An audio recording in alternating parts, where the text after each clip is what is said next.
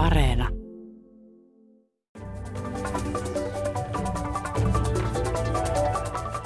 Tänään meille puhuu nostalgiasta, eli kaipuusta menneisyyteen ilmiönä tutkimusprofessori Antto Vihma ulkopoliittisesta instituutista, ja hän on juuri kirjoittanut kirjan nimeltä Nostalgia, teoria ja käytäntö.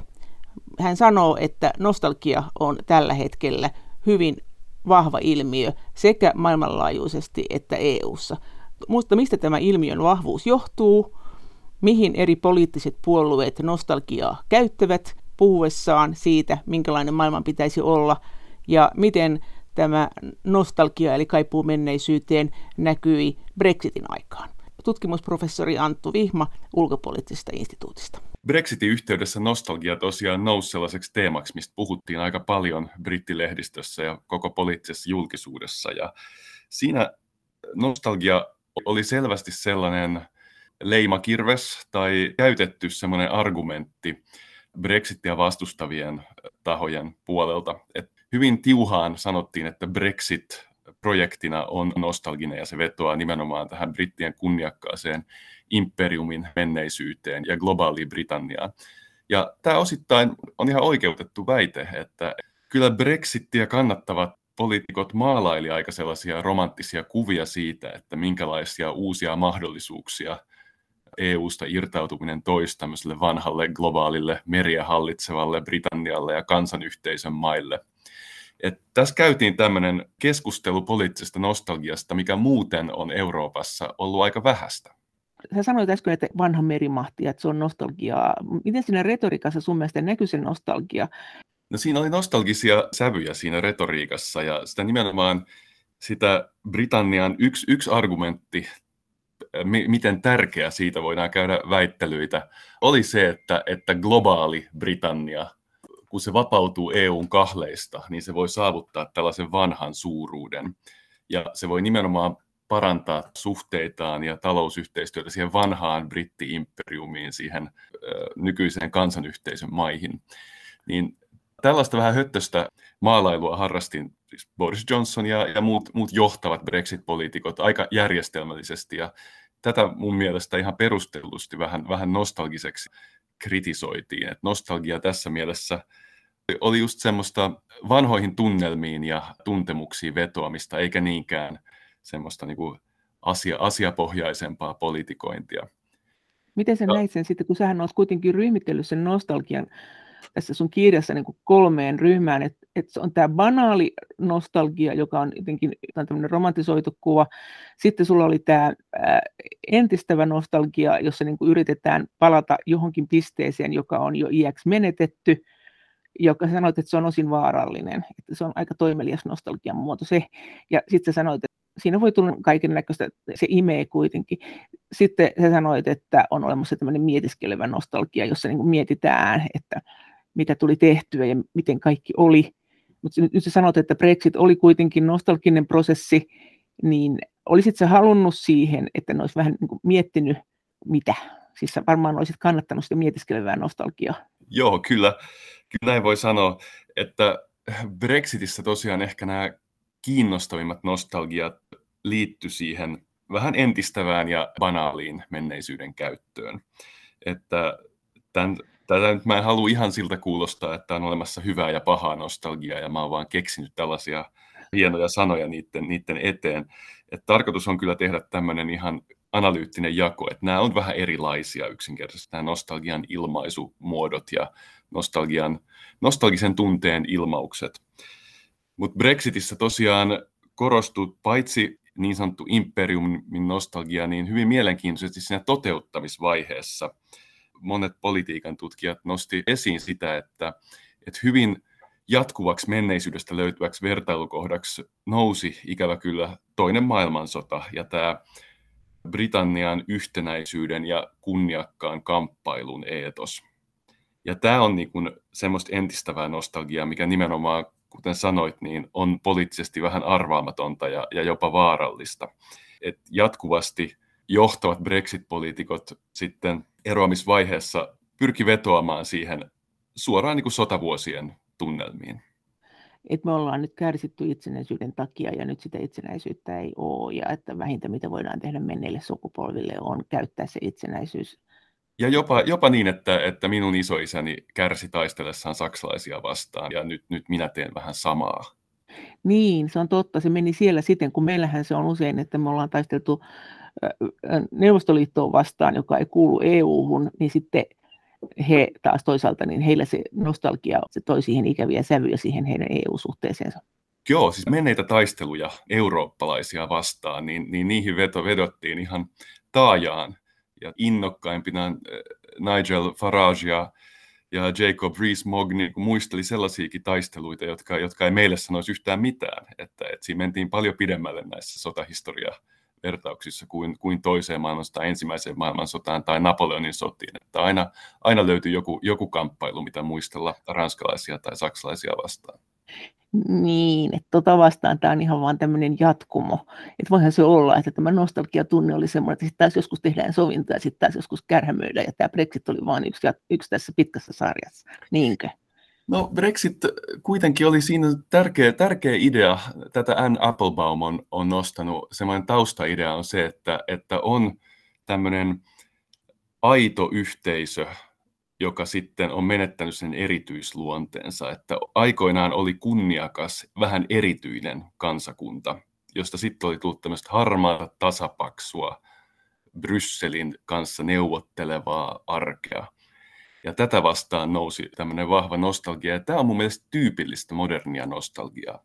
Tässä kuuluu se vanha nostalginen kertomus ihan modernin ajan alkuvaiheesta lähtien, että kaivataan takaisin semmoista autenttisempaa, kunniakkaampaa, vähän rohkeampaa aikaa, kun moderni elämä koetaan sitten tämmöiseksi latteeksi ja byrokraattiseksi ja tasapaksuksi. Mikä se sun mielestä oli siinä, joka sen nostalgian toi siihen, nimenomaan nostalgian siihen käyttövoimaksi, siihen Brexitiin? Siellähän oli muutakin, mutta sä kuitenkin olet sitä mieltä, että se nostalgia oli iso. Miksi se oli iso? Sä kuitenkin sanot tuossa kirjassa, että esimerkiksi nostalgialle hirveän ominaista maastoa on sellainen, että on joku pienen pieni paikallisyhteisö, josta sitten joku lähtee sotaan tai kaupunkiin, ja tämä nostalgiahan on koti-ikävä ja myös tämmöisen menetetyn kodin ikävä, tämmöisen menneisyyden ikävä, niin hän tuntee nimenomaan niin kipeästi sitä kaipuuta siihen pieneen, usein ahtaaseen yhteisöön, että hän saattaa jopa kuolla siihen, siihen, siihen kaipuuseen. Tämä siis 1600-luvulla jo keksittiin ja, ja se ainoa parannuskeino tähän oli se, että että ruvettiin sanomaan, että sä pääset kotiin, kun sä nyt vähän virkistyt, ja sitten hän todella pääsi kotiin, tämä ihminen. Että jos sä ajattelet, että näin voimakas tunne oli esimerkiksi Britanniassa vallalla, niin mikä sen herätti? Joo, tosiaan nostalgiaan mä vastaan ekaksi tuohon alkupuoleen, eli nostalgian alkupiste on tosiaan 1600-luvun lopun lääketieteessä, mikä on kiinnostava vaihe. Eli nostalgia alkoi tosiaan koti-ikävän tämmöisenä lääketieteellisenä kuvauksena. Ja se oli tosiaan tauti, johon myös menehdyttiin todellakin 1600-luvun lopulla, 1700-luvulla, eli se merkittiin patologin raportissa kuolin syyksi. Ja nykyisen merkityksensä nimenomaan menneiden aikojen, ei ainoastaan jonkun paikan kaipauksena, niin nostalgia sai sitten vähitellen 1800-luvulle tultaessa. Ja tässä Brexitissä ja ylipäänsä tässä modernissa nostalgiassa, mikä nyt näkyy niin vahvana eri puolilla, niin siinä kaipuu niin kuin tämmöiseen yksinkertaiseen, autenttiseen elämään, joka on vähän päässyt modernin maailman muutospaineissa unohtumaan. Niin tässä on selvä yhteys jo siihen hyvin varhaismoderniin nostalgiaan tämmöisenä tautina. että sekin tosiaan oli tämmöisten liikkuvien, usein tosiaan vähän koulutettujen ihmisten tauti, jotka ei kyenneet tavallaan sopeutumaan oman aikansa vauhdikkaisiin muutoksiin. Ja Sotilaiden sä sanoit usein, jopa rintamalla ihmiset kuoli tähän. Kyllä, sotilaiden parissa tämä oli tärkeä, tärkeä diagnoosi 1700-luvulla ja jopa 1800-luvulla. Ja sehän oli semmoinen siitä mielessä hyvin tärkeä ryhmä, koska sehän, sehän niin kuin kiinnosti valtaa pitäviä paljon, että miten, miten armeijat kykenee taistelemaan. Ja sen takia niin kuin nostalgia alettiin hoitaa nimenomaan ja tutkia nimenomaan niin kuin sotilaslääkäreiden toimesta. Että se tavallaan nousi kiinnostavaksi kohteeksi siinä mielessä, että armeijoissa saatettiin tuntea nostalgiaepidemioita, jossa, jossa heidän niin kuin, psyykkinen ja fyysinen romahdus saattoi viedä tota, taistelijoilta ihan täysin kyvyn toimia. Tutkimusprofessori Antto Vihma ulkopoliittisesta instituutista. Sä sanoit tuossa kirjassa tosiaan, että nyt on nostalgian aika ja se nostalgia näkyy myös populismissa, siis oikeiston ja vasemmiston populismissa. Kaikkialla, kaikissa puolueissahan on populismia. Niin näetkö todella, että, että me nyt, tai onko se joku selitys, että me ollaan menetetty joku mennyt onnen aika ja sitten me kaivataan siihen, koska se aika, johon me kaivataan, niin se aika harvahan meistä varmaan todellisuudessa haluaisi siihen mm. aikaan, missä lääketiede on kehittymättömämpää, sosiaaliturva olemattomampaa, tekninen kehitys aika surkeita, kun vertaa nykyiseen, ja aika moni on ollut esimerkiksi nuoruudessaan aika alisteisessa asemassa van, vanhempiin, haluaisiko kukaan siihen takaisin. Mikä siellä oikein nappaa? Joo, lyhyt vastaus on se, että kyllä, monet haluaa takaisin, mutta se ei ole aina, nostalgian kohde ei välttämättä ole semmoinen kirkas ja varsinkaan kovin tiukasti analysoitu tai tuolla tavalla niin kuin realistisesti tai naturalistisesti kuvattu joku tietty tila ja tietty aika, vaan se on yleensä semmoista vähän yleisempää maalailua, mitä aiemmin oli ja mikä, ja mikä nyt on menetetty.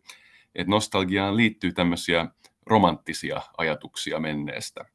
Ja minkä takia se on tällä hetkellä ajankohtainen? Se on mun mielestä erinomainen kysymys. Ja mihin mä tuossa kirjassa tukeudun, on se, että nostalgia tavallaan se tulee ja menee. Se ei ole mikään ylihistoriallinen vakio, että eri aikoina, eri modernin ajan vaiheissa, sanotaan niin kuin 1800-luvun alusta alkaen, on koettu erilaisia nostalgiabuumeja ja nostalgiakulttuureja. Ja tällä hetkellä me ollaan yhdessä sellaisessa, ja mun mielestä ylätason selitys sille on se, että me eletään erittäin voimakasta muutos- ja murrosvaihetta miten geoekonomiassa ja ylipäänsä EUn suhteessa niin kuin näihin EUn ulkopuolisiin toimijoihin, niin näetkö näissä keskusteluissa nostalgia? Sä oot kuitenkin sanonut, että oli tämä nyt aika kriisi, kun kommunismi häipyi ja kaksinapainen maailma häipyi ja tämmöiset vanhat asetelmat häipyi, niin osin on vähän semmoista nostalgista kaipuut siihenkin eri toimijoilla. Joo, joo siis voisi vois sanoa, että tämä nykyinen moninapainen maailma näyttäytyy meille aika sotkusena tällä hetkellä. Tämä on tietenkin vähän semmoinen iso historian filosofinen kysymys, että onko nykyhetki aina koettu sotkusena ja epävarmana ja historia jossain määrin selkeämpänä. Mutta kyllä siis kyllähän kylmän sodan asetelma oli monilla tavoin suhteellisen vakaa ja nimenomaan ideologisesti selkeä. Että oli tämmöistä kaksi toisiinsa poissulkevaa uskomusta, ja jos sä kannatit toista, niin sä et voinut kannattaa toista. Ja nykymaailma on, on ideologisesti monimutkaisempi, ja se on nimenomaan maailmanpoliittisesti sotkusempi, koska on, on monta valtakeskusta ja erilaiset kumppanuudet, erilaiset politiikkatoimet ja konfliktit niin kuin vaihtelee hyvin, hyvin nopeasti, että, että se suuri kertomus ei ole vielä muotoutunut. Että tässä ajassa on kyse Neuvostoliiton ja Yhdysvaltojen suuresta hegemoniakamppailusta niin kuin kylmän sodan aikana. Totta kai Kiinan nousu on, on suuri kertomus, mutta silti, silti se vaikuttaa vielä, vielä niin kuin paljon monimutkaisemmalta ja sotkuisemmalta asetelmalta kuin kylmä sota.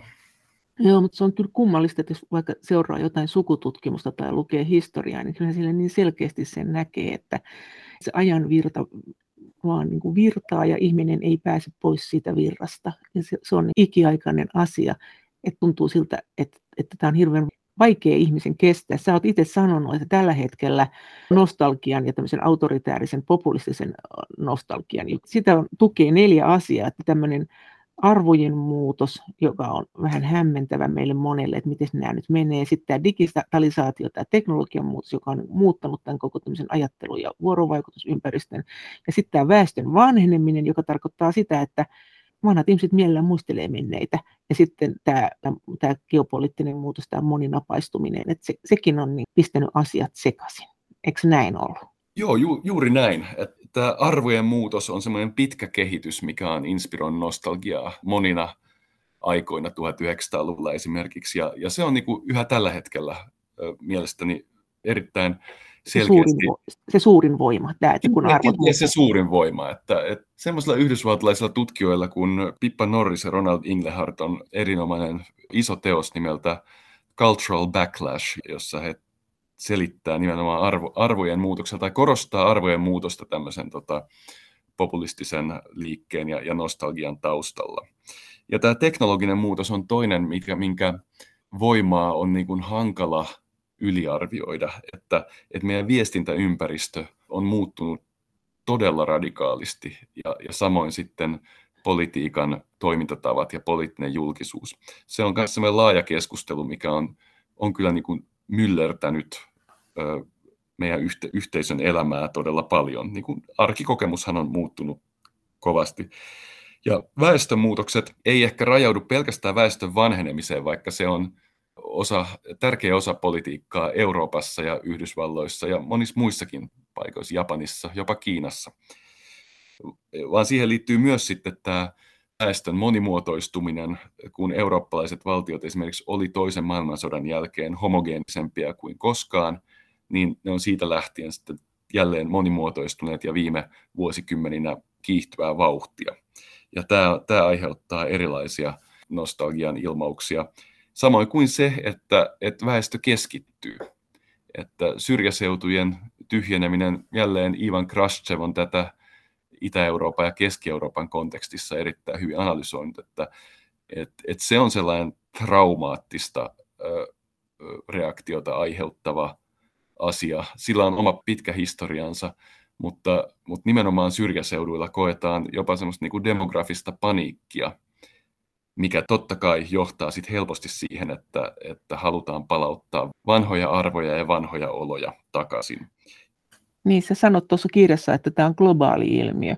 Jos me nyt puhuttiin Brexitistä, niin paitsi että se on Brexit-ilmiö ehkä tai osin, oli Brexitissä vahvana mukana, niin se on myös eurooppalainen ilmiö tällä hetkellä vahva, ja sitten se on myös globaali ilmiö, että se nyt näkyy esimerkiksi nyt USAssa tämä mm, America Great Again.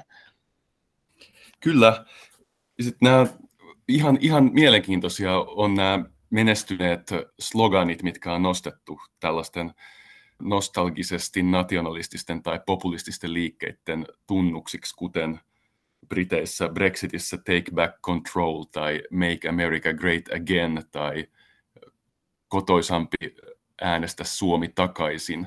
Et niissähän on selvä paluun ajatus, vähän epämääräisesti nostalginen ajatus, että, että jotain on epäilemättä menetetty ja se pitäisi saada takaisin.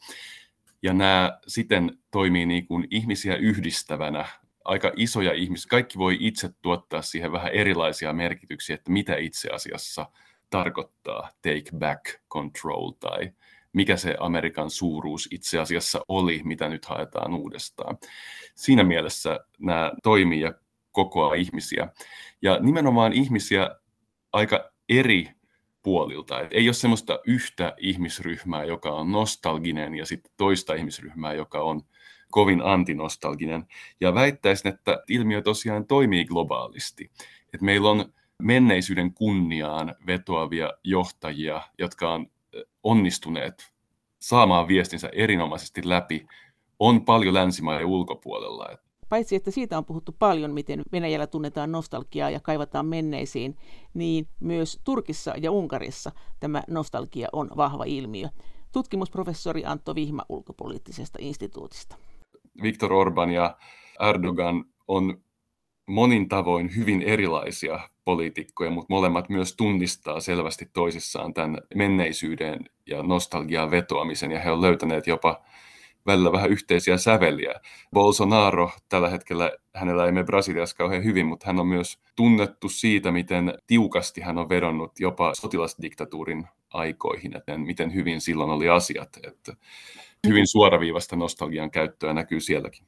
Miten sä näet EUn, miten nostalginen prosessi tämä oli tämä EUn perustaminen aikoinaan, että, että oliko siinä kuinka paljon häiveitä muinaisesta Roomasta tai Kaarle Suuresta tai Kaarle Viidennestä tai Napoleonin ajoista, että ne on kaikki ollut tämmöisiä jonkunnäköisiä suuremman Euroopan aikoja, että oliko siinä kaipuu tähän, aina sanotaan, että se oli rauhanprosessi, mutta tarkoittiko se rauhanprosessiksi jotakin Pax Romanaa, Rooman rauhaa?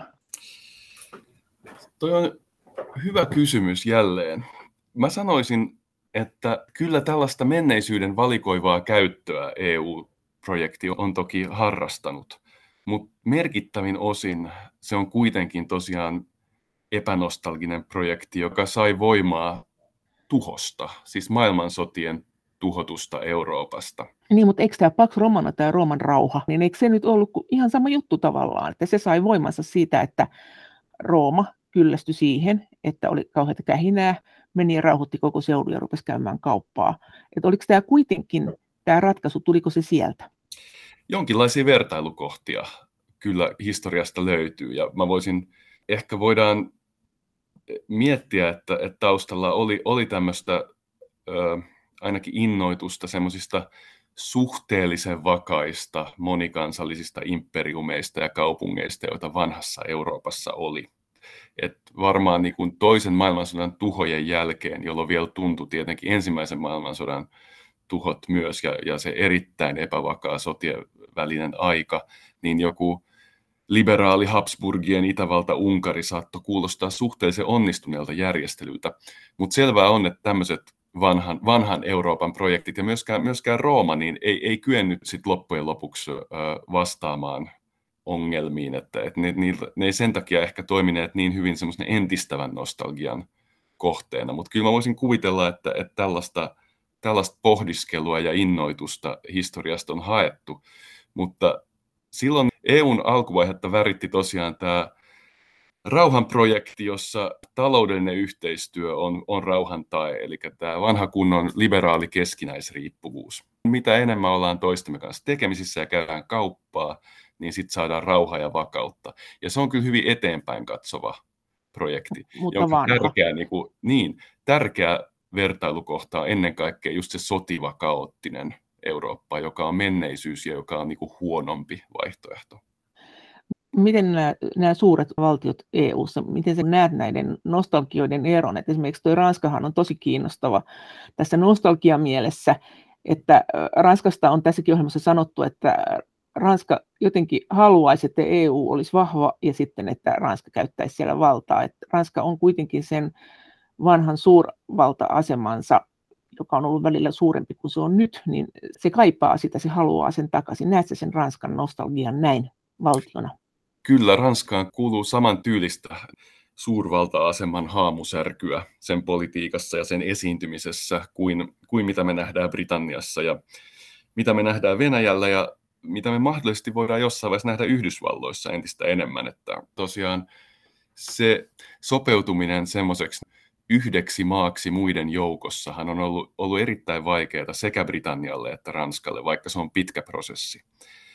Ranska ehdottomasti haluaa olla koko ajan merkittävämpi sekä Euroopassa että maailmassa, vaikka aikoinaan jo Charles de Gaulle katseli maailmaa ja veti johtopäätöksiä. Hän oli vanha mies jo, jo toisen maailmansodan jälkeen ja totesi, että loppujen lopuksi Englanti on saari, Ranska on niemimaa ja Yhdysvallat on käytännössä toinen manner. Koitti saada ranskalaisia ymmärtämään, että, että itse asiassa tällä hetkellä ollaan keskisuuri voimatekijä.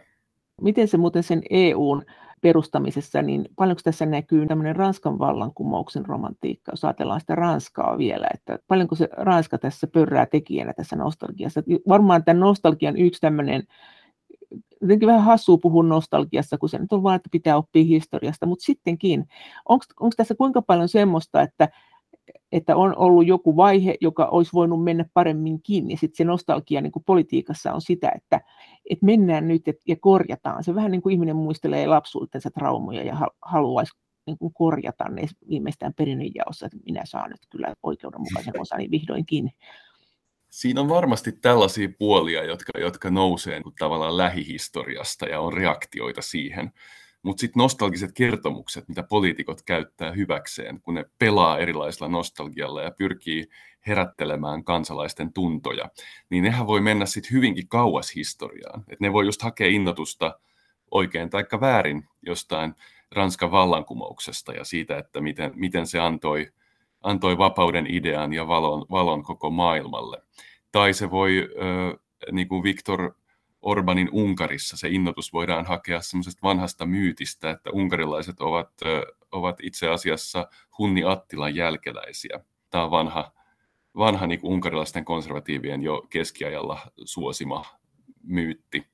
Et taustalla on herätellä, herätellä niitä ajatuksia, että tässä kuulutaan itse asiassa tällaiseen vähän erityiseen ja aika kunniakkaaseen yhteisöön ja, ja niin kuin nostaa, nostaa sillä, sillä sitä tota, nationalistista tai ö, muuten yhteisöllistä nostalgiaa. Entä Saksan nostalgia? Se on vähän kipeä, kun siinä on toi toinen maailmansota välissä. Ja sitten tietysti ensimmäinenkin maailmansota on välissä, ei ole sen kauhean kiva varmaan muistella. Mikä on Saksan nostalgian kohde? Saksa käytti sitä nostalgiaa silloin toisen maailmansodan aikana. Silloinhan oli tämä, miten se oli, maata maattomille ja maata Saksan mm. kansalle ja näitä tämmöisiä, jolloin kuvattiin semmoista mennyttä agraarionnelaa. Kyllä, silloin, silloin vaikutti, vaikutti vahvasti semmoinen, semmoinen vielä nimenomaan sekä radikaalit konservatiivit että sitten myöhemmin, myöhemmin natsit pyrkivät vetoamaan vanho, vanhoihin tämmöisiin talonpoikaisiin ja militantteihin hyveisiin ja, ja yhdistämään sitä Saksan diasporaa ja, ja, ja niin poispäin. Ja palauttamaan tietenkin ensimmäisen maailmansodan kolhiintunutta kunniaa. Mutta tota, Saksan suhde nostalgiaan on hieman erilainen kuin tosiaan Britannian tai Ranskan, että he, onhan heillä tämä kunnollinen siirtomaa-aika, imperiumin aikahan oli, oli paljon lyhyempi, se historia on paljon ohuempi kuin, kuin näillä Ranskalla ja Britannialla. Ja sitten toisaalta on tämä valtava trauma kahdesta maailmansodasta ja, ja siitä tota, sotien välisestä barbarismista, mihin Saksa, Saksa vajosi. Et Saksaahan pidettiin vielä jossain vaiheessa hieman immuunina niin kuin tämmöisen nostalgisen populismin nousulle. Et ajateltiin, että Saksa on, on semmoinen äh, menneisyyden käsittelyn mallimaa, jossa, jossa nimenomaan historiallisiin kipukohtiin on, on kiinnitetty niin paljon huomiota, että ne ei enää, enää nouse sieltä. Mutta tämä on ehkä, ehkä sitten hieman sekä populismia että nostalgiaa aliarvioiva ajatus, koska Saksa ei kuitenkaan tullut sillä tavalla immuuniksi näille, näille, näille virtauksille, vaan pikemminkin tämmöinen tabujen tai sääntöjen rikkominen voi joskus olla, olla jopa voimakasta, että, että tämmöinen AFD Saksassa on, on johtohahmojensa suulla aika avoimesti flirttailut natsien käsitteistöllä ja saanut sillä ö, paljon huomiota osakseen, että nykyaikainen huomiotalous, digitaalinen politiikka myös palkitsee tällaista niin sanottua trollausta, että, että se on osin toiminut myös AFDn eduksi nyky-Saksassa. Miten sä näet sen AFDn nostalgiapuolen, että mikä siellä on nimenomaan sitä nostalgiaa? Mun mielestä AFD on erinomaisen nostalginen puolue, että siellä on hyvin paljon heidän puolueohjelmansa haluaa palata jonnekin, jonnekin vanhaan. Mutta se, että ehkä tässä historiapolitiikassa on just tärkeä se, että AFDn poliitikot sanoivat, että meidän täytyy saada olla taas ylpeitä historiasta. Meidän täytyy taas saada niin kuin, anteeksi pyytelyn ja tämmöisen, tämmöisen syyllisyyden ja katumuksen aika, että sen täytyy nyt loppua. Tämä on semmoinen yksi AFD-linjaus, millä he on saanut paljon julkisuutta, koska nämä on, kuten sanoit, niin semmoisia kipeitä, traumaattisia asioita, että et, et jos ihan, ihan pelataan sellaisilla käsitteillä, kun, kun puhutaan Lebensraumista ja elintilasta, niin kuin AFDn poliitikot ovat, ovat tehneet. Että kyllä sillä huomiota Saksassa on, on saanut. Mutta entä Saksa itsessään? Miten sä näet Saksan nostalgian? AFD on kuitenkin pieni osio Saksasta, että miten sä näet sen siinä Saksan politiikassa, että, että jos, se, jos se saa tässä politiikassaan käyttövoimaa menneisyyden jostain elementistä nostalgisesti, niin mistä se sitten tulee? eri puolilta. Et mun teesi on se, että tosiaan nämä populistiset liikkeet, kuten AFD, on onnistuneet käyttämään nostalgiaa hyväkseen ja ne on sillä saavuttaneet merkittäviä voittoja edistysaskelia, mutta en missään nimessä väitä tai esitä, että nostalgia on ainoastaan populististen liikkeiden ominaisuus politiikassa. Että sekä vasemmiston että keskusta-oikeiston piirissä esimerkiksi vaikuttaa oma, omanlainsa nostalgia vaikka sitä ei ole ehkä pystytty valjastamaan ihan yhtä tehokkaasti käyttöön. Et kyllä esimerkiksi Saksassa konservatiivien puolella tällä hetkellä käydään keskustelua, jossa erityisesti oikeistolaisemmat konservatiivit haikailee paluuta menneisyyteen, Merkeliä edeltävään aikaan, ja heidän pääargumenttinsa on se, että Merkel on vienyt puolueen liian vasemmalle liberaaliin suuntaan, ja se on tota, hajottanut sitten sen aikaisemman eheämmän ja autenttisemman konservatiivisen liikkeen. Tämä, tämä voisi olla yksi, yksi semmoinen no. Nostalgia, mikä tällä hetkellä Saksan politiikassa vaikuttaa merkittävästi. Entä sosiaalidemokraatit, jotka nyt voitti vaalit, niin minkä osan kakkua he otti omaan käyttöönsä, jos kuitenkin vähän kaikkiallahan sitä käytetään, nostalgia kuitenkin? Mun mielestä tuntuu, että he pysty yksinkertaisesti todella hyvin käyttämään vaan tämän pelipaikan, mikä tämän kanslerivaali nyt tarjosi. Että mä en ole tosiaan Saksan politiikan semmoinen päivittäisseuraaja tai viikoittainen Spiegel ei tule luettua kannesta kanteen osin siitä syystä, että en osaa Saksaa. Mutta sosiaalidemokraatithan, siellä on ollut paljon huolta siitä liikkeen harmaantumisesta ja siitä, että, että se jää tavallaan tämmöiseksi hyvinvointivaltion rakennus vähän, vähän niin kuin menneisyyden vangiksi, eikä vetoa nuoriin. Mutta Saksassa ja tämän kanslerivaaliasetelman voimin, niin tämmöinen sosiaalidemokraatteihin yhdistyi sitten vakaus ja tämmöinen luotettavuus ja, ja, ja jatkumo.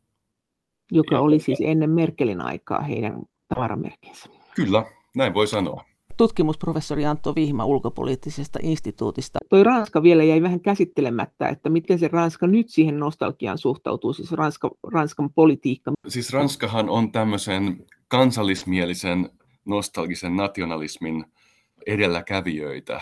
Muistamme, että Front National FN nousi, nousi niin kuin alueelliseen valtaan ja merkittäväksi toimijaksi huomattavasti aikaisemmin kuin kuin, niin kuin useissa muissa maissa. Ja tälläkin hetkellä, en ole viimeisiä galluppeja nähnyt, mutta, mutta, mutta Marine Le Penillä on, on merkittävä kannatus. Ja, ja hän kyllä pyrkii toisaalta irtautumaan vähän siitä radikaalimmasta kansallisen rintaman Front Nationalin historiasta ja tuomaan sitä niin kuin kaikkien ulottuville. Ja sitten toisaalta samanlaisilla populistisilla, nationalistisilla ja nostalgisilla teemoilla hän pyrkii kamppailemaan kuin, kuin monet muutkin Euroopan nykypopulistit.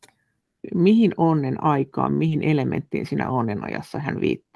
Tämä, yleisesti tämä viittaa, äh, tässä on tärkeä tota, äh, yhtenäisemmän kansan ajatus siis aikaan ennen monimuotoistumista, väestön monimuotoistumista, turvallisempaan aikaan, yksinkertaisempaan aikaan, jolloin terveet arvot olivat vielä vallassa ennen, ennen kuin ne pääsivät mätänemään. Nämä on sellaisia yleisiä teemoja. Entäs nämä muut maat? Äsken Unkarista jo sanoit, sä olet tuossa kirjassakin puhunut siitä, että kuinka Unkarin Orban on sanonut, että miten se oli, eurooppalaisuus jotenkin edusti Unkarille aikoinaan tulevaisuutta, mutta nyt sitten Unkari on Euroopan tulevaisuus, että he on ottanut tämän johtopaikan. Tämä onko tämä nostalgia, onko Unkarilla koskaan ollut mitään Euroopan johtopaikkaa? Olihan se merkittävä maa, mutta kumminkin.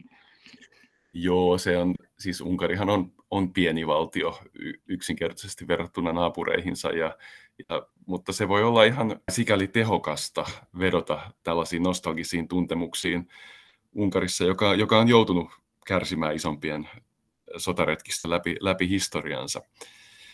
Ja siis Unkarilla on tämä mahdollisuus, mitä käyttää myös tota, monet muut niin kuin, vanhan Itäblokin populistit. Tästä Ivan Krastsev on kirjoittanut erinomaisesti, että esittää se, että, että siellä vanhassa Itä-Euroopassa on yhä jäljellä semmoinen todellinen kristillinen Eurooppa, joka on aito ja yhteisöllinen, jossa ihmiset tietää paikkansa. Miehet on yhä miehiä ja ei ole tämmöistä liberaalia mädännäisyyttä, mikä sitten vallitsee lännessä, joka on tavallaan Eurooppa, joka on menettänyt itsensä sekä niin kuin yleisen liberaalin politiikan seurauksena että sitten maahanmuuton vaikutuksista. Että nämä on niitä vanhan Itä-Euroopan populistisia teemoja, mitä muun muassa Orban on, on jatkuvasti käyttänyt. Entäs tämä muu Eurooppa? Näetkö täällä, onko tämä Pohjois-Eurooppa sitten niin Pohjoismaat ja Hollanti ja Itävalta ja nämä, niin onko nämä nyt niin rauhallisia, että se nostalgia ei siellä ole kauhean iso käyttövoima?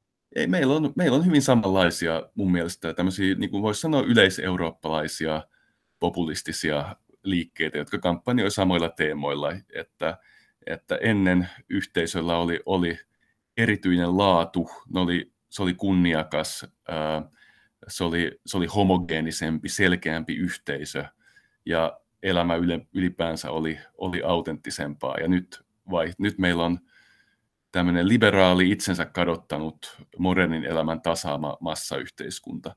Kyllä tällaisia argumentteja populistiset liikkeet esittää Pohjois-Euroopassa ihan, ihan saman tavoin kuin, kuin Keski-Euroopassa.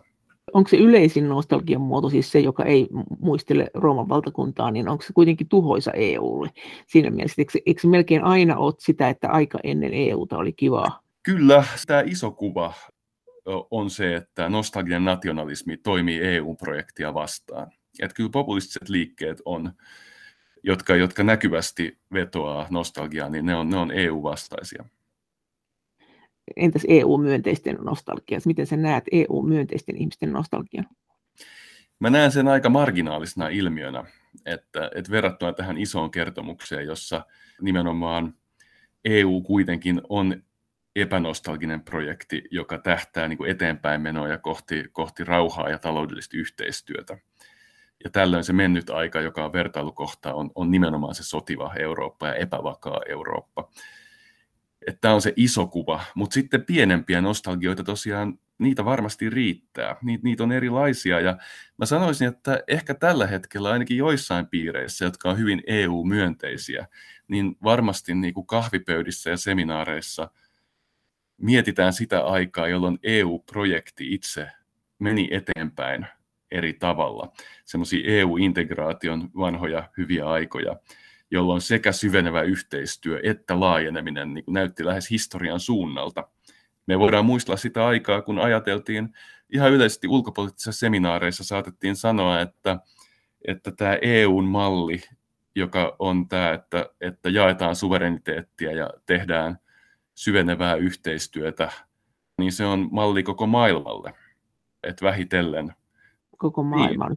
EU. Et koko EUn ulkopuolinen maailma on niin kuin yksi suuri Kroatia, joka haluaa tulla eurooppalaiseksi, liberaaliksi ja yhdistyä EU-hun. Tämä on ehkä semmoista 90-luvun fantasiointia. Sanoisin, että aiemmin EU-projekti oli kuitenkin 90-luvulla ja vähän sen jälkeen oli, oli niin kuin eri tavalla kyseenalaistamaton, kun se on nyt niin, niin selvästi haastettu ajatus. Et meillähän on jo EUn hajoamista käytännössä, eli Brexit.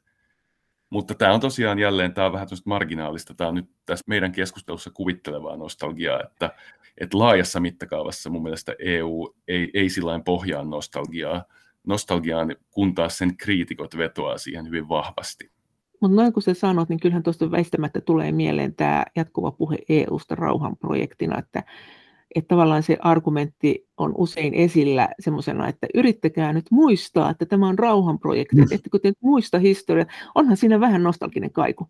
Niin, voisiko tämän sanoa, että tämä voisi olla jopa yksi unionin tämänhetkinen heikkous, että tämä vetoaminen rauhanprojektiin polttoaineena niin kuin ei tunnu riittävän ja sitä sitten pyritään muistuttamaan.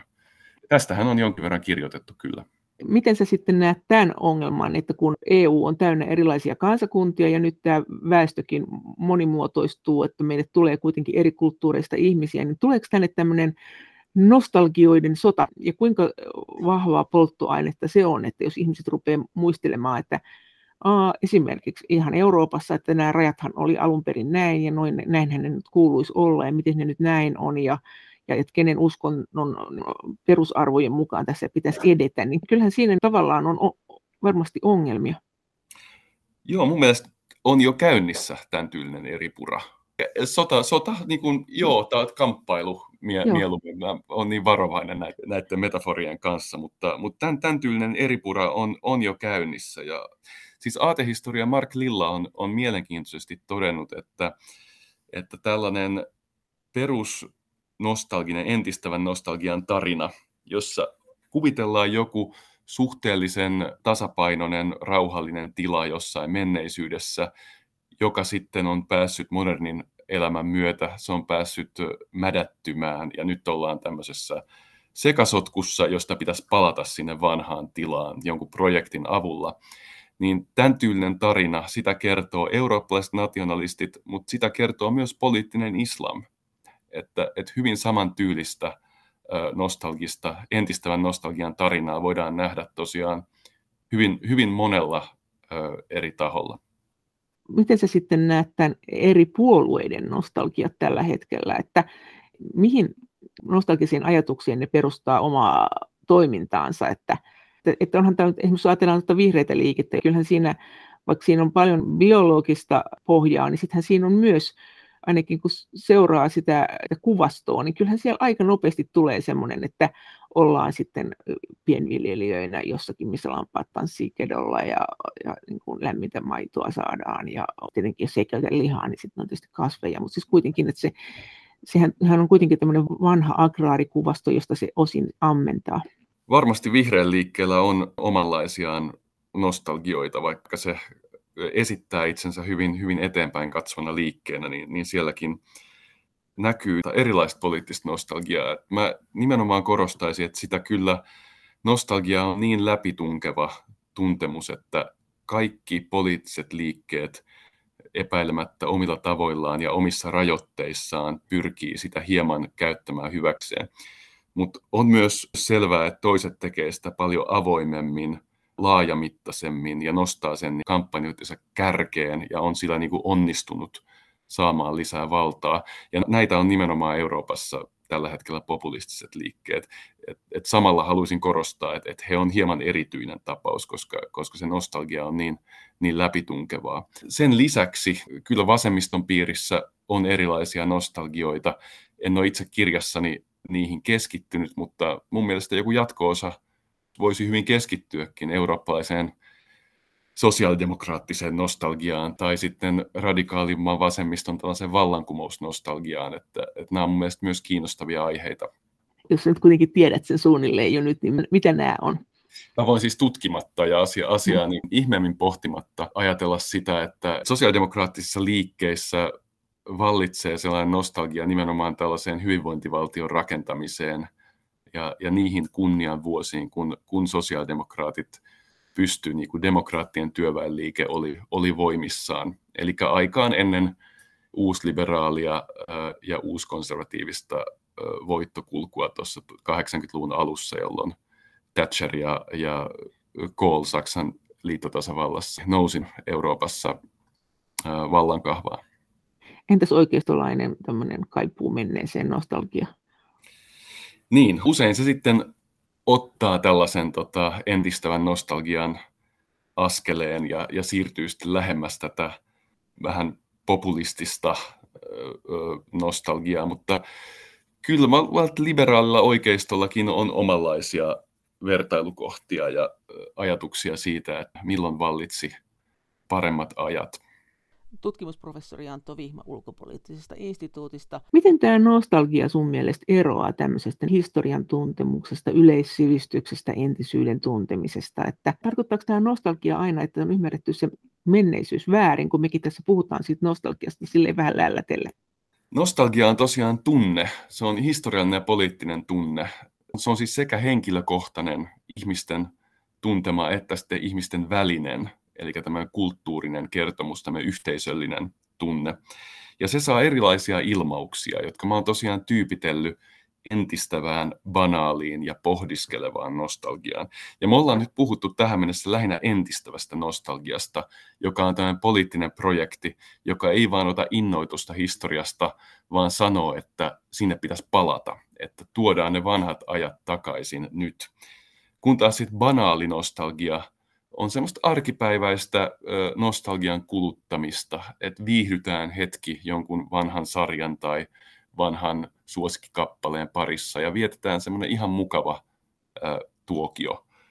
Ja taas pohdiskeleva nostalgia on semmoinen vähän syvällisempi ajattelu ja kokemus siitä, että, että pysähdytään miettimään sitä, että miten aika kuluu, miten me ollaan itse muututtu ajan myötä, miten ympäristö on muuttunut, mitä mä itse asiassa kaipaan. Tämmöinen pohdiskelevan nostalgian voima on ollut niin kuin modernissa kulttuurissa hyvin esillä kirjallisuudessa, taiteissa, filosofiassa vuosisatojen ajan myös. Me puhuttiin tuossa äsken just ennen tätä, että tosiaan tämä Proust, johon säkin viittaat, suomalaiset sanomme Proust, kadonnut mm. aikaa etsimässä, ja sitten Walter Kilpi, ja sitten tosiaan Virginia Woolf. Ne oli tämmöisiä moderneja kirjoittajia, jotka rupesivat käyttämään tätä tajunnanvirtatekniikkaa, ja, ja sitten he kuitenkin koko ajan niin nostalgisoi, he, he puhu menneestä, he, he mietiskeli sitä, mutta kyllähän siinä oli kumminkin tämmöistä kaipuuta siihen menneisyyteen myös, että Kyllä, kaipuu, kaipuu menneisyyteen on ihan, ihan niin kuin keskeinen polttoaine. Ja he pyrkivät siis omalla tavallaan kaikki nämä mainitsemasi ja, ja Proust niin kuin kaikkein kuuluisimpana esimerkkiä, niin pyrki sanallistaan modernia kokemusta.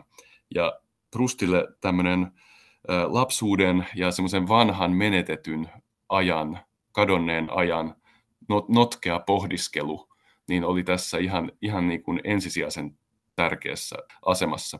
Mutta hänelle, Prustille, niin kuin monille muillekin pohdiskeleville nostalgikoille, on ihan selvä se rajalinja, että sitä vanhaa järjestystä ja vanhaa maailmaa, mitä kuvataan, niin sitä ei voi saada takaisin. Sitä ei olla tuomassa takaisin, vaan sitä nimenomaan maailman ja oman itse muuttumista sitten pohdiskellaan. Ja tällä tavalla niin kuin moderni ihminen saa elämäänsä tämmöistä lisää voimaa, polttoainetta ja, ja tunnetta.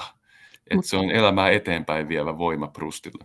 Mutta onko se Proust sitten kuitenkaan, niin kun, tässä juttelin yhden nuoren kanssa, joka oli lukenut Prustia ja sanoi, että aika inhottavaa silti, että hän etsii siellä kadonnutta aikaa ja totuutta menneestä prosessoidakseen elämäänsä, mutta kuitenkin hän valehtelee, tai siis siinä on tämmöisiä keskeisiä tämmöisiä, että, että todella se Madeleine leivos, josta tämä kaikki alkaa, mikä tuo hänelle mieleen tämän menneisyyden, niin se on alun perin ollut korppu, se on muutettu sitten leivokseksi, ja sitten ne ihanat naiset, joihin hän rakastuu siinä nuoruudessaan, niin hän, hän oli kuitenkin homoseksuaali, että no, he olivat todellisuudessa miehiä, että jos hän, jos hän muistelee ja jos hän etsii totuutta ja hän valehtelee tämmöisissä asioissa, niin miten hän voi koskaan löytää mitään totuutta? Tämä on kiinnostavaa kiusaamaan tämä ajatus tämän nostalgian suhteen. Niin, että siis... Ilman muuta Proust, eihän, eihän se niin kuin Proustin arvoa sinänsä vie, että siellä on paljon, paljon arvo, arvokasta, mutta että onhan, onhan tässä nyt joku valuvika tässä hommassa. Öö, ei, Proust, Proustin metodihan ei ole, ei ole niin kuin, si, siinä mielessä totuuden etsiminen siinä mielessä, että kuin politiikan tutkijan tai historioitsijan, että hänhän on, on kaunokirjailija, hänellä on täysi oikeus muuttaa subjekteja aivan aivan mielikuvituksensa voimin. Että hän ei tee mitään moraalisesti väärää kertoessaan tarinoita. Että, että kyse on fiktiosta. Ja, ei ja varmaan keinoista. moraalisesti väärää, mutta mm. että löytääkö hän totuuden, jos ei hän kerro totuutta. Jos kysymys on miehistä, josta hän puhuu naisina, jos kysymys olikin mm. vain korppu, joka on leivos, niin kuinka mm. paljon siinä on, sekaantuuko nostalgiaan aina tämmöinen haluan muuttaa sen menneen, että se olisi helpommin käsiteltävä? Mm, ymmärrän, ymmärrän jälleen suhtaudun ehkä kuitenkin vähän, vähän varauksella siihen, että, että Prustin projekti olisi, jo, olisi niin kuin se menneen tavoittaminen sinällään. Hän nimenomaan pohdiskelee paljon sitä muistin epäluotettavuutta ja sen satunnaisuutta. Et prustilainen ajatus ei ole se, että hän pystyy nyt tavoittamaan totuuden ja kertomaan sen meille, vaan hän, hän nimenomaan pohtii kaipausta aika, aika moniulotteisesti henkilökohtaisin ja, ja siis taiteellisin keinoin. Miten tämän nostalgian voi hälventää, jos se alkaa, tietysti tämmöiset poliittiset puolueet ja eri kansat ja muut, me tarvitaan tunteita, että ne voidaan toimia yhdessä ja nostalgia on yksi tämmöinen tunne, mutta jos se alkaa olla niin häiritsevä tämä kaipuu menneeseen, että ei oikein mitään muuta mahdu, niin miten siitä saa sen voiman pois vai miten se, miten se menee pois, koska noissa sun historiaosioissa sanotaan, että siihen nostalgiaan että ei oikein yksilötasolla auta mitään muuta kuin jos sille ihmisellä on kauhean koti-ikävä, niin siinä on sitten päästävä sinne kotiin, että se saattaa kuolla siihen tuskaan. Oletko huomannut, että mikä sitä tunnetta heikentää ryhmissä? Mä teen poli- poliitikkomaisen vastauksen ja, ja sanon, että mikä, mikä ei toimi. Että no. Ainakin se mikä, se, mikä ei toimi, on, on nostalgian kieltäminen ja paheksuminen. Että annetaan vaan ymmärtää, että, että, että nostalgia on jotain eettistä ja esteettistä epäonnistumista ja että sellaista ei pidä olla. Että, että katse vaan eteenpäin eikä taaksepäin. Että, että semmoinen mahtikäsky kulttuurisesti ja poliittisesti ei ole mitenkään mahdollinen yksinkertaisesti. Että nostalgia mun mielestä tunteena ei sinällään voi hälventää, niin kuin annoit ymmärtääkin, että se on olennainen osa modernia elämää. Mutta se, missä me voitaisiin parantaa mun mielestä aika helpostikin politiikan ja kulttuurin tilaa on, että me keskusteltaisiin nostalgiasta enemmän ja tultaisiin siitä enemmän tietoiseksi. Ja ehkä jopa jaettaisiin sitä vähän erilaisiin kategorioihin, niin kuin, niin kuin kirjassa pyrin, pyrin tekemään, että, että nostalgia on tosiaan, niin kuin tämä meidän keskustelukin antaa ymmärtää, se on tosi iso aihe. Ja se on semmoinen käsite, jonka reppuun on pakattu valtavasti erilaisia asioita.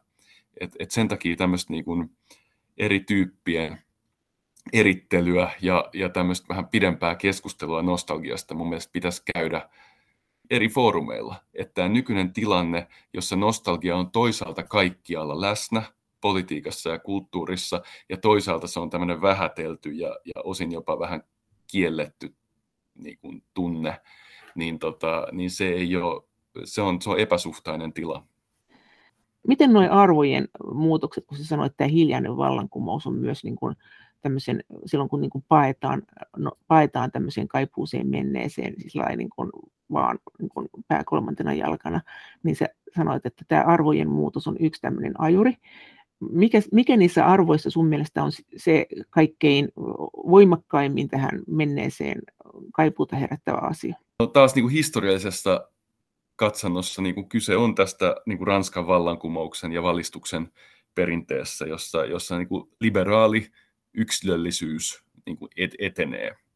Ja, ja tämä aiheuttaa tietenkin äh, vastareaktioita sitten niin kuin konservatiivisemmin suuntautuneessa tota, väestössä. Että tämä niin kuin hiljainen vallankumous tarkoittaa toisaalta yksilön vapautta, mitä ihmiset on todella halunneet. Niin kuin sekä sekä niin kuin, ää, ää, itsensä toteuttamisen periaatteen mukaisesti, että niin kuin sitten sukupuoli, seksuaali, identiteeteissä. Ja taas toisaalta tällaiset kysymykset herättää sitten myös pahennusta, että, ja on herättäneet pahennusta viimeiset 200 vuotta. Et ne ei, ne ei niin kuin etene tasaisesti, vaan ne etenee tällainen hienosti sanottua dialektisesti, eli, eli sillä tavalla, että toinen puoli on välillä niskan päällä ja toinen puoli välillä niskan päällä, ja sitten saavutetaan jonkinlainen uusi kompromissi yhteisössä ja lainsäädännössä ja niin edespäin. Ja näin vähitellen ö, on, on tultu niin kuin liberaalimpaan suuntaan, mutta, mutta se ei ole semmoinen niin kuin junanlailla etenevä prosessi tietenkään. Niin, sä, sähän sanot tässä kirjassa, tai ainakin viittaat johonkin, joka sanoo, että nyt, nyt on tämmöinen tilanne, että tämän, tämän voimakas nostalgia kaipuu menneeseen, niin kyllä se on niin tämmöisten liberaalien arvojen etenemistä onnistunut pysäyttämään, että nyt on ehkä tullut tämmöinen kulttuurisota, sä, sä et tästä sotasanasta, kulttuurikamppailu. Onko se susta jo kuinka voimakas? Ollaan nyt jo niin poteroissa, että ei paljon keskustella keskenään, että huudellaan vaan hävyttömyyksiä sieltä juoksuhaudoista. Mä sallin kyllä nyt tässä yhteydessä kulttuurisota-sanan käytön, koska sitä käytetään jo niin laajasti esimerkiksi, kun analysoidaan yhdysvaltalaista politiikkaa, niin kyllä mun mielestä kulttuurisota on yksi kehys, mikä on ihan käyttökelpoinen, kun me katsotaan sitä. Ja tällä hetkellähän käydään sellaista erittäin katkeraa ja kovaotteista poliittista kamppailua aborttioikeudesta Yhdysvalloissa. Että tämä on ehkä semmoinen yksi näkyvä esimerkki siinä, missä liberaaliarvot on nimenomaan pysähtyneet ja joutuneet puolustuskannalle ja itse asiassa kärsineet merkittäviä tappioita. On ihan selvää, että arvojen muutos ei tapahdu kivuttomasti, vaan siinä on erilaisia vaiheita ja semmoisia poliittisia vastakkainasetteluja ja kamppailuja, joissa nostalgia on läsnä tärkeänä tekijänä. Näin sanoi tutkimusprofessori Antto Vihma ulkopoliittisesta instituutista. Kiitos teille kaikista kommenteista ja kaikista viesteistä. Niitä voi lähettää edelleen sähköpostiin osoitteeseen maija.elonheimo.yle.fi ja sen lisäksi me voimme keskustella näistä asioista yhdessä Twitterissä aihetunnisteella Brysselin kone.